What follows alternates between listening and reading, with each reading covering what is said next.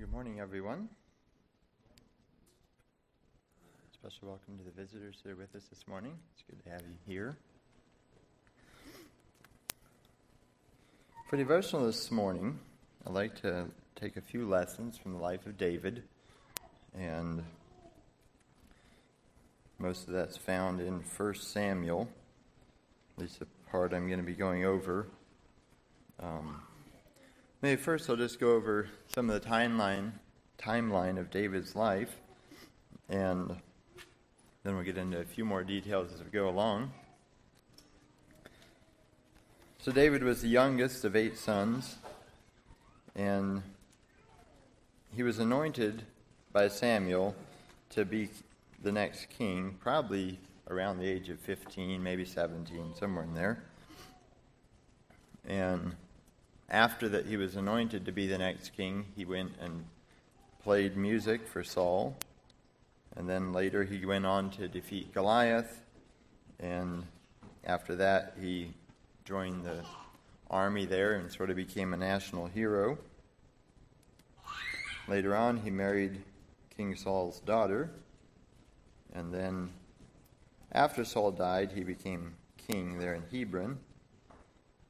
And then as time went on, he had more battles with the rest of Saul's army, and eventually he became king over the rest of Israel as well. And then after that, he made Jerusalem the capital of Israel. He set up a tabernacle in Jerusalem. Then there was a time where he committed adultery and murder, and later was forgiven for it. And he set up the tabernacle worship which was carried over into the temple worship later. He drew up plans for the temple and got ready to build it, but then God told him not to, and then in the towards the end of his life, he turned the kingdom over to his son Solomon. He appointed him to be the next king. So the first record we have of David and um, story about him is when King Samuel came to anoint him to be king, and that's in 1 Samuel 16.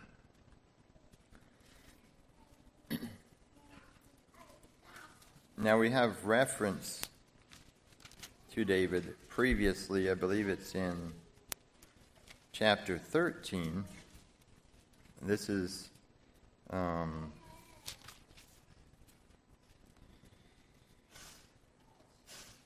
in chapter 13, when Samuel is talking to Saul, it says, talking of Saul, that now thy kingdom will not continue. The Lord hath sought him a man after his own heart, and the Lord hath commanded him to be captain over his people. So it almost makes it sound like the Lord had already spoken to David at that point, because we know the man after God's own heart was referring to David. So way back when he was, when Saul had first transgressed, then Samuel was saying that God already commanded someone else to be king. So it makes it sound like it probably wasn't a surprise for David when he became anointed as king a few years later, or however long it was. And then in chapter um, chapter 16 of 1 Samuel, it talks about when um, when Samuel went to anoint him to be king. And you all know the story there how he went to the house of Jesse and all the sons passed before him, and he wondered if there's any other sons. Yeah, David's out in the field. And then one thing that um, that stood out to me is that after he was anointed king, and later on, then when he comes to play for David, or sorry, when he comes to play for play the harp for Saul, um, some of Saul's servants suggested to Saul that he find someone to play music for him.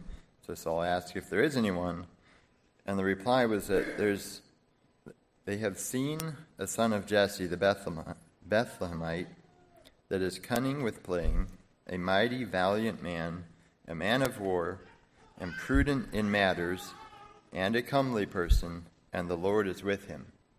That's quite a testimony for a 15 year old, or however old he was at the time. It says he was a mighty man of valor, prudent in matters. And then it sums it up and say, and the Lord is with him. And I don't know what interaction this servant of Saul had with this 15 year old that's miles away tending sheep in a field somewhere. I looked it up. It was probably about 12 to 15 miles from the palace where Saul was to where David was taking care of the sheep, which we can do that pretty quick in a car nowadays, but back then there wasn't much communication. You could just call up someone 15 miles away or to even take a horse ride over there probably took a while. So apparently there was somewhat of a reputation that David had that the Lord was with him. I don't know what all went along with that and how that reputation grew, but that was the testimony that he had that the Lord was with him.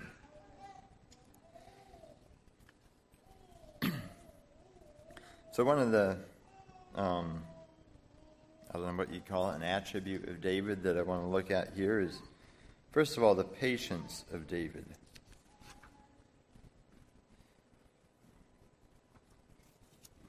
And that is evident even from early on, you know, if he was first maybe told by God that he's going to be king someday or commanded by God, and later he gets anointed, but yet he didn't ever seem to be in a hurry to go take over his kingdom because, you know, God told him it's going to be his turn.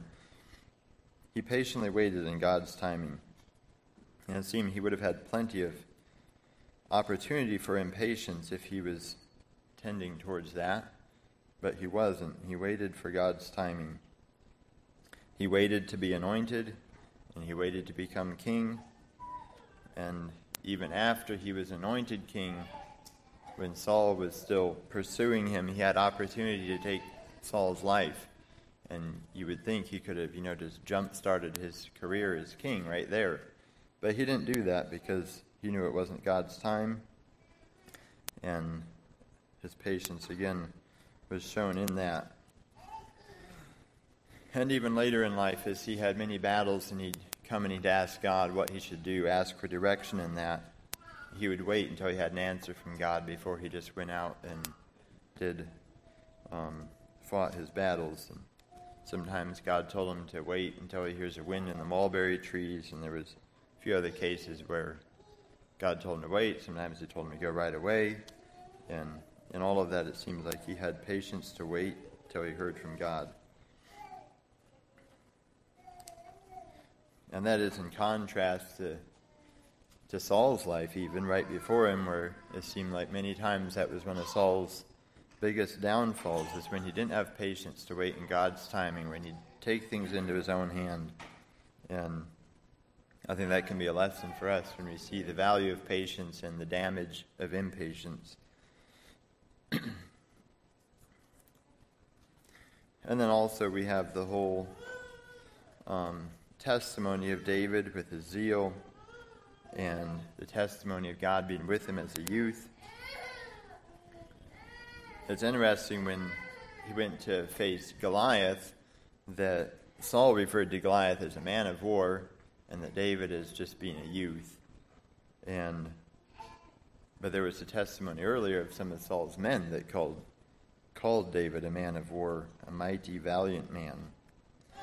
So it doesn't seem like he had much experience in war, yet they still called him a man of war. So I'm not sure how that all came about, possibly because of fighting with the lion and the bear. But just a testimony is with him that the Lord is with him, even as a young young person. Maybe he didn't he might have felt the calling in life, but it wasn't like he was out there winning battles yet. It wasn't like he was, you know, in a um, a high profile position in the kingdom or anything. He was just a lowly man back in the fields taking care of sheep. Yet everyone, it seemed, knew him as being a valiant man, someone that was prudent in matters, and that the Lord was with him.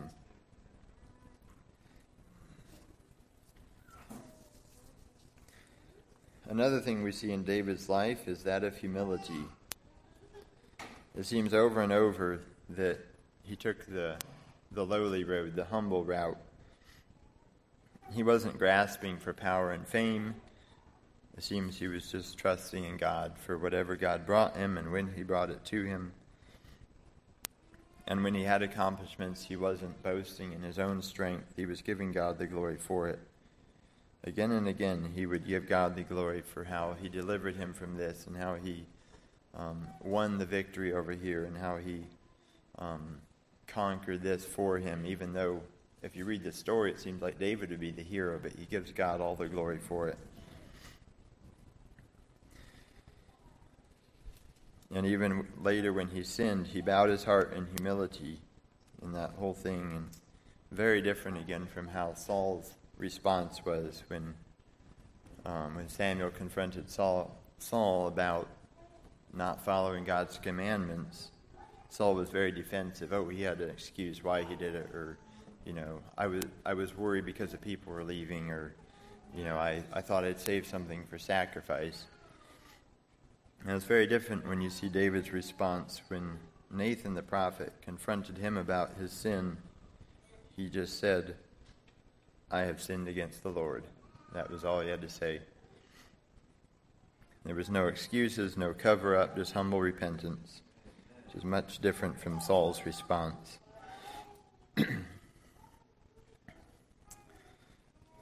another thing we see in David's life is just his total dependence on God all through his life, we can see that he wasn't relying on his own strength, although sometimes it seemed like he did some very impressive feats with his own strength.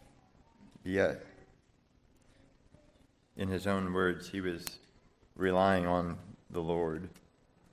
Even in delivering him from the bear and the lion, he said, The Lord delivered me from the bear and the lion, and he will deliver me from Goliath. He wasn't saying that he, in his own power, just um, was able to defeat the bear and the lion. He said the Lord delivered him from it. When he went to battle, his testimony was that it was the Lord that delivered him, or the Lord that won the battle. In the Psalms, he often speaks of his dependence on God. I'd like to read some from Psalm 18. It's a handful of verses there.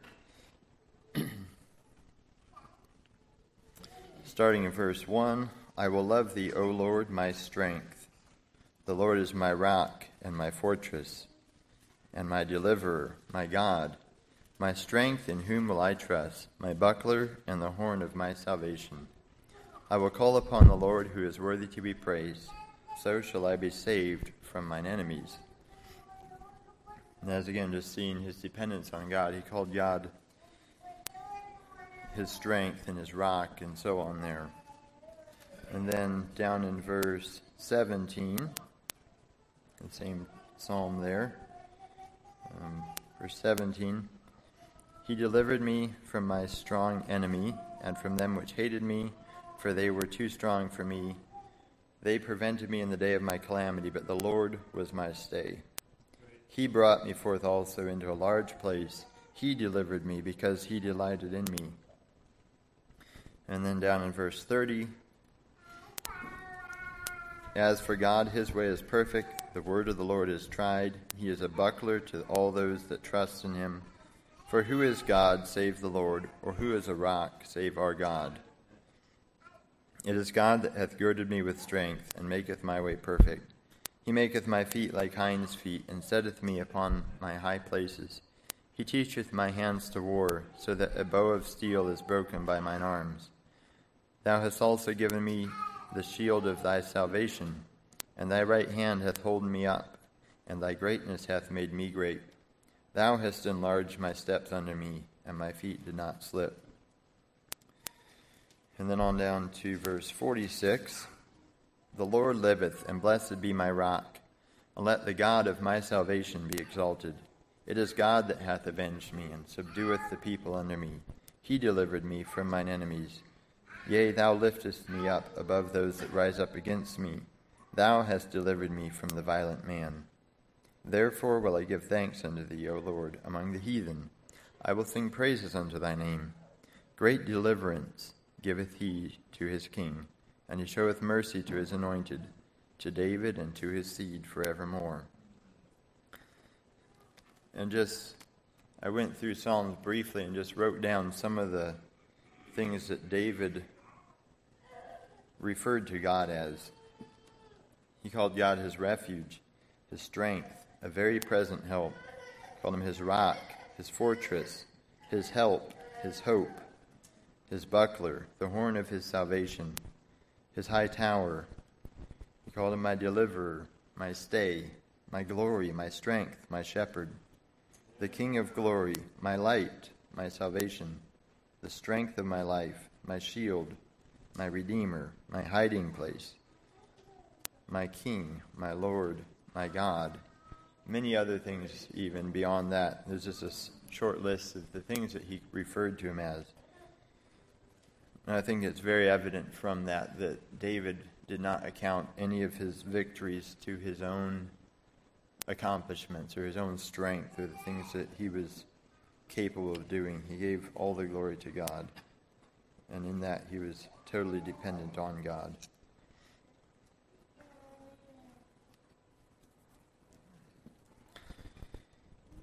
And then next, I want to look at some of David's worship. And it seemed like David saw the value of worship and he surrounded his life with worship. And I think because David was so dependent on God, he punctuated his whole life with worship. He worshiped God for almost every situation he found himself in in life. As a youth watching sheep, it seems like he worshiped out there with the sheep based on some of the Psalms he wrote. He worshiped God when God delivered him. When God exalted him, he worshiped. When he sinned, he worshiped. When he was forgiven, he worshiped.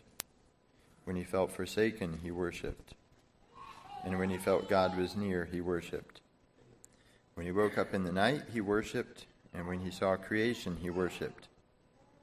And when he faced loss, he worshiped. And when he received blessings, he worshiped. When he was distressed or cast down, or in a valley or in despair, he worshiped. And when he was on a mountaintop and when he was victorious, he worshiped. And he worshiped when he thought about God, and he worshiped when he waited on God.